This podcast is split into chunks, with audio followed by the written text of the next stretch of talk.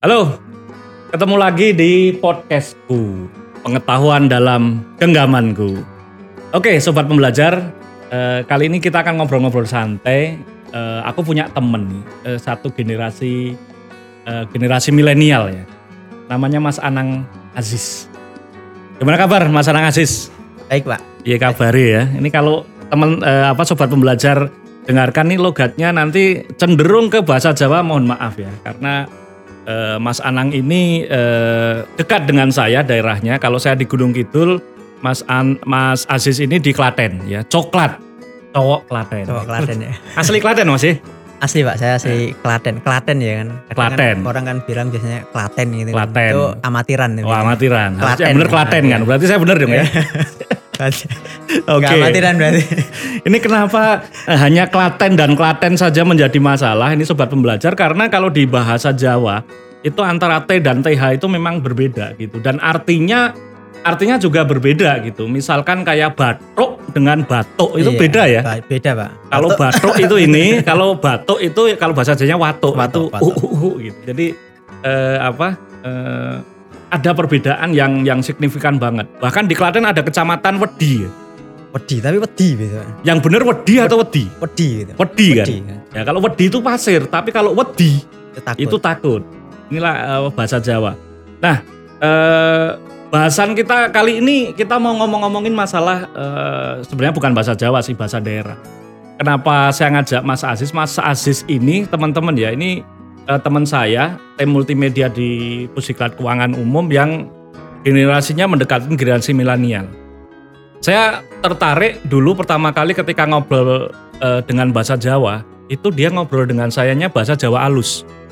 Buat sobat pembelajar yang eh, apa yang pengen tahu bahasa Jawa itu kalau yang asli itu ada berlayer-layer. Yang paling sering dipakai itu bahasa ngoko, Ngoko. ya, ngoko. Ngoko. Ngoko itu yang orang umum ngomong lah.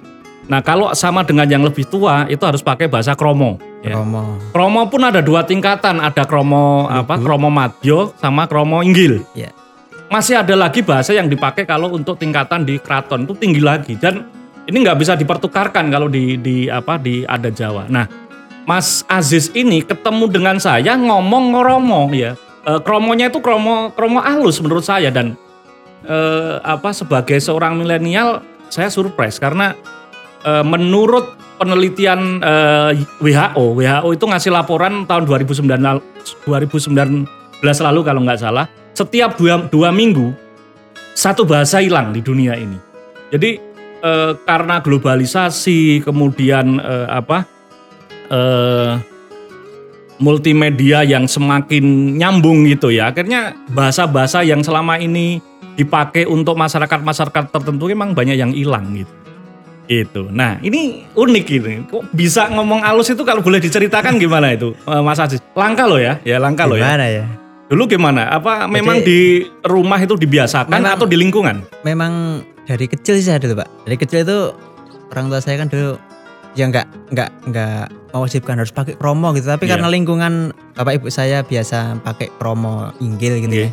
Jadi sejak, sejak kecil itu ya udah ya udah pakai bahasa itu. Pernah pengalaman dulu yang yang lucu itu pas usia saya mungkin 4-5 tahun kali ya. 4-5 Baru tahun, seneng-seneng belum sekolah ngomong gitu, ya. belum sekolah.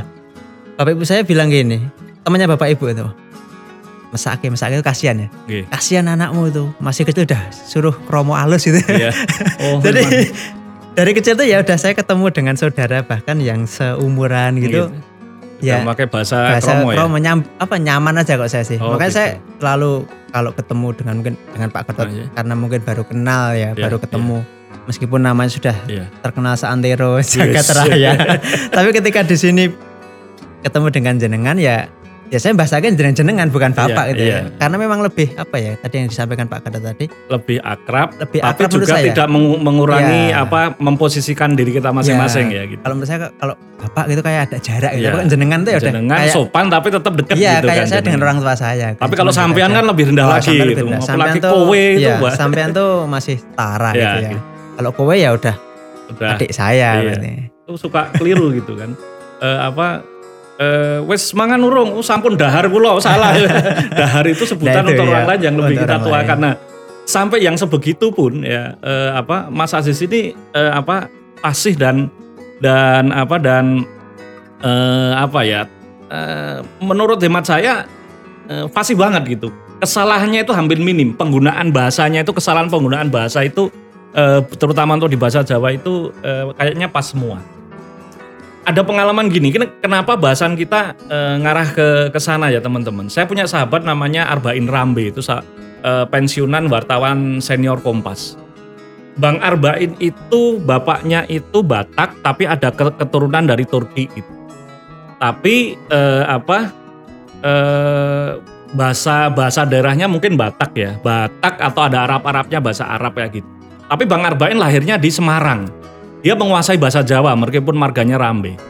Nah istrinya, istrinya Bang Arbain itu, eh, eh sorry, ibunya Bang Arbain ini keturunan Cina ya, Cina Madura ya, Cina Madura tapi gedenya di Bandung. Jadi ada berapa bahasa itu Komplit ya? itu ya. Selain bahasa Indonesia ya, ada bahasa Batak, mungkin ada bahasa Arab ya dari Timur Tengah sana, bahasa Jawa Bang Arbainnya, eh, karena lahir di Semarang, istrinya at least Cina, Madura, Madura. Sunda, enam bahasa. Nah uniknya dua anaknya satu pun bahasa daerah nggak ada yang tahu. Bisanya hanya bahasa Indonesia dan bahasa Inggris. Hanya dalam satu generasi saja enam bahasa hilang. Udah hilang Ini yang ya. yang apa yang yang menjadi apa menjadi saya sendiri kok iya ini nanti bahasa Jawa ini masa depannya seperti apa gitu. Tapi Saya- kalau tahu kalau boleh tanya Pak Gadot. Nggih. untuk putranya Pak Gadot diajari bahasa Indonesia atau Jawa, Pak? Nah, anak saya yang pertama dulu yang sekarang sudah kuliah itu waktu zaman kecil itu saya sudah berusaha men, apa ya membuat pembelajaran masing-masing bahasa.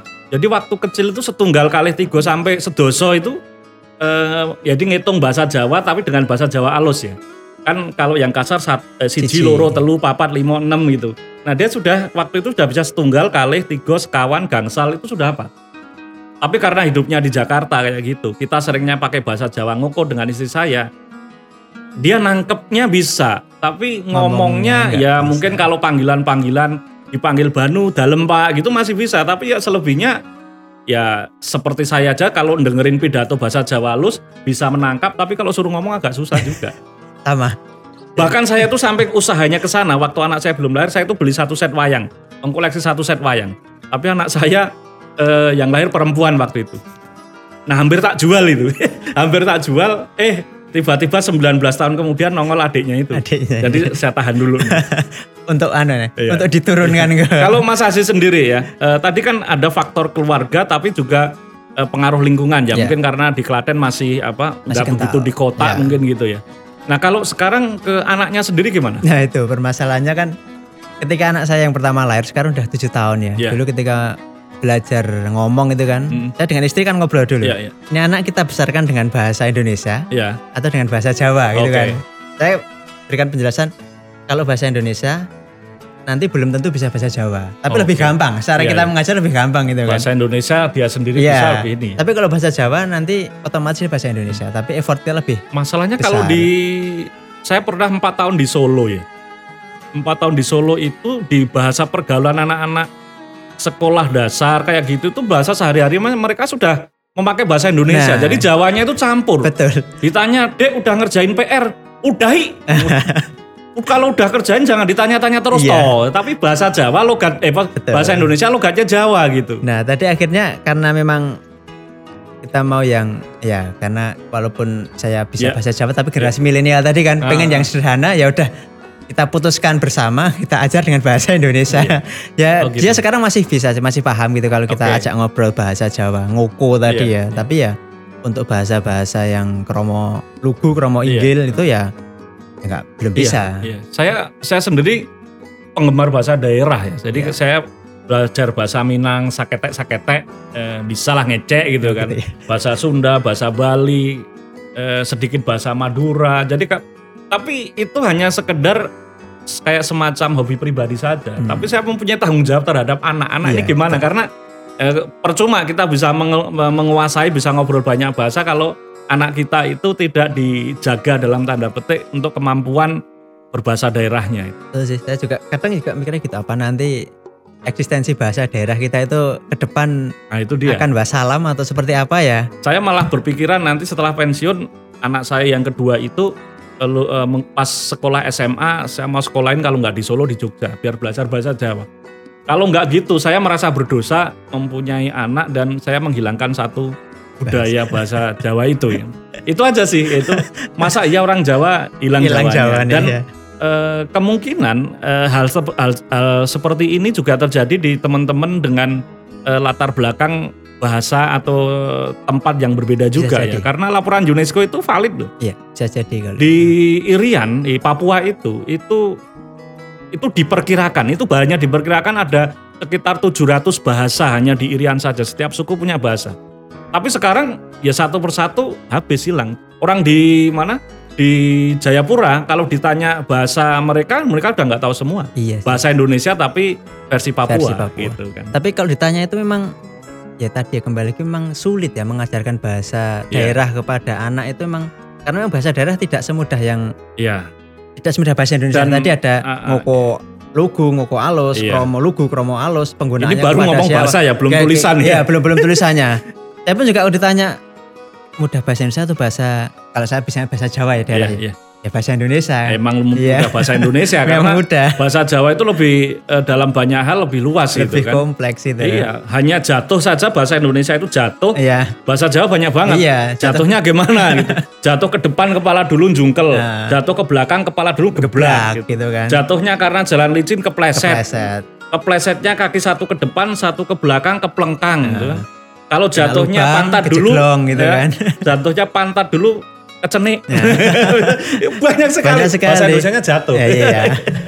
Ini sebagai apa ya? Sebagai eh, ya obrolan-obrolan ringan tapi eh, mungkin untuk meningkatkan sobat-sobat pembelajar Iya. ya tanggung jawab kita terhadap eh, apa terhadap keluarga kita terutama anak-anak buah kita karena budaya itu kan buah karya apa ya hubungan sosial eh, masyarakat yang dalam jangka waktu yang lama Iya. gitu. Jadi kalau eh, kita tidak apa tidak menyadari untuk di apa kalau bahasa bahasa Jawanya diuri-uri ya. Diuri-uri. Ini bisa Bahasa bisa beneran hilang, nanti. hilang beneran. Dan saya sering sering sekali eh, nyari eh, orang-orang keturunan misalkan keturunan Jawa yang ada di Malaysia, di Belanda, di Suriname, di kalau di Kaledonia Baru, mereka itu untuk mempelajari kembali bahasa Jawa itu luar biasa semangatnya mereka. Ada apa di Suriname itu ada beberapa YouTube misalkan kayak Taman Rejo Talent. Dia belajar pakai bahasa Jawa. Nah, di kita sendiri kita Malah. melepaskan satu-satu itu. Tapi kalau saya lihat Pak Gatot kan koleksi wayang gitu kan. Iya. Berarti kan bahasa-bahasa dalang itu kan lebih bisa ya. Eh, bisa bisa mendengarkan bisa tapi untuk membawakan kan itu perlu dibiasakan ya. Perlu biasa. Mungkin kalau sahabat saya Pak Mulyono Dalang ya yang di Oh, Klaten dalang itu Klaten. itu bisa apa bisa lebih fasih gitu. Iya, iya. Kalau saya mendengarkan tahu tapi kalau harus memperagakan agak susah juga harus baca kitabnya dulu gitu. Karena itu bahasanya juga di pewayangan bahasanya juga Beda berbeda lagi. berbeda lagi itu. Belum berbeda bahasa lagi. keraton lagi ya. Wah, berapa Bahasa manten nanti MC. Iya. kalau Bantah untuk saya gitu ya. aku mangan gitu Iya. kan tapi kalau untuk bapak misalkan orang yang lebih tua dahar, gitu Dahar. kan Eh, tapi kalau untuk raja itu sudah kembul bujono Nah. Androwino itu kan tinggi lagi itu lebih susah ya. Eh, eh, tapi kalau apa kalau yang kasar-kasar itu wes mbadok Ya, kurang nah. itu bahasanya Mas Johan ya gitu Itu bahasa kita diangkat Oke. sambil kaki diangkat satu gitu. Eh, pesan untuk teman-teman generasi milenial untuk apa bahasa gimana nih Mas Aziz Ya kalau saya ini aja sebagai renungan tadi, sebagai renungan saya pribadi dan mungkin sobat pembelajar Oke. sekalian bahwa ya paling tidak kalau saya kalau orang Jawa jangan hilang Jawa nih, Nggih. yang Sumatera jangan hilang Sumatera nih, Iya. yang Kalimantan jangan hilang Kalimantan dan seterusnya. Paling tidak ya saya juga berusaha mengajarkan kepada anak Iya, saya, iya, walaupun ngoko alus Iya, iya. atau ngoko, maaf ngoko lugu, iya, ya kita ajarkan kepada generasi di bawah kita iya. sedikit banyak bahasa daerah lah biar nanti mereka juga tahu oh kita Iya. masih punya Karena budaya. kalau ngandalin daerah lah, pemerintah mungkin konsistensinya nggak ini ya. Iya. Saya, saya Kadang- tertarik banget karena Mas Aziz ternyata di umur apa generasi yang termasuk milenial bisa ngomong Jawa alus itu karena faktor dibiasakan, di Dibiasakan keluarga. dari kecil, ya. Saya punya kakak sepupu juga gitu. Ya, Dia bapak dengan anaknya pun pakai Jawanya Jawa alus gitu. Jadi bapak dengan anaknya untuk ngajarin semuanya sampai sekarang Iya. bahasanya Jawa alus gitu. Jadi faktor keluarga. Faktor keluarga Jadi teman-teman Yang penting eh, itu.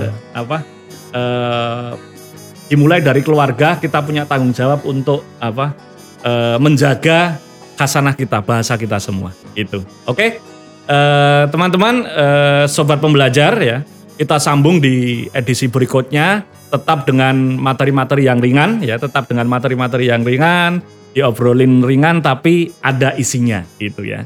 Sampai jumpa di podcastku berikutnya pengetahuan dalam genggamanku.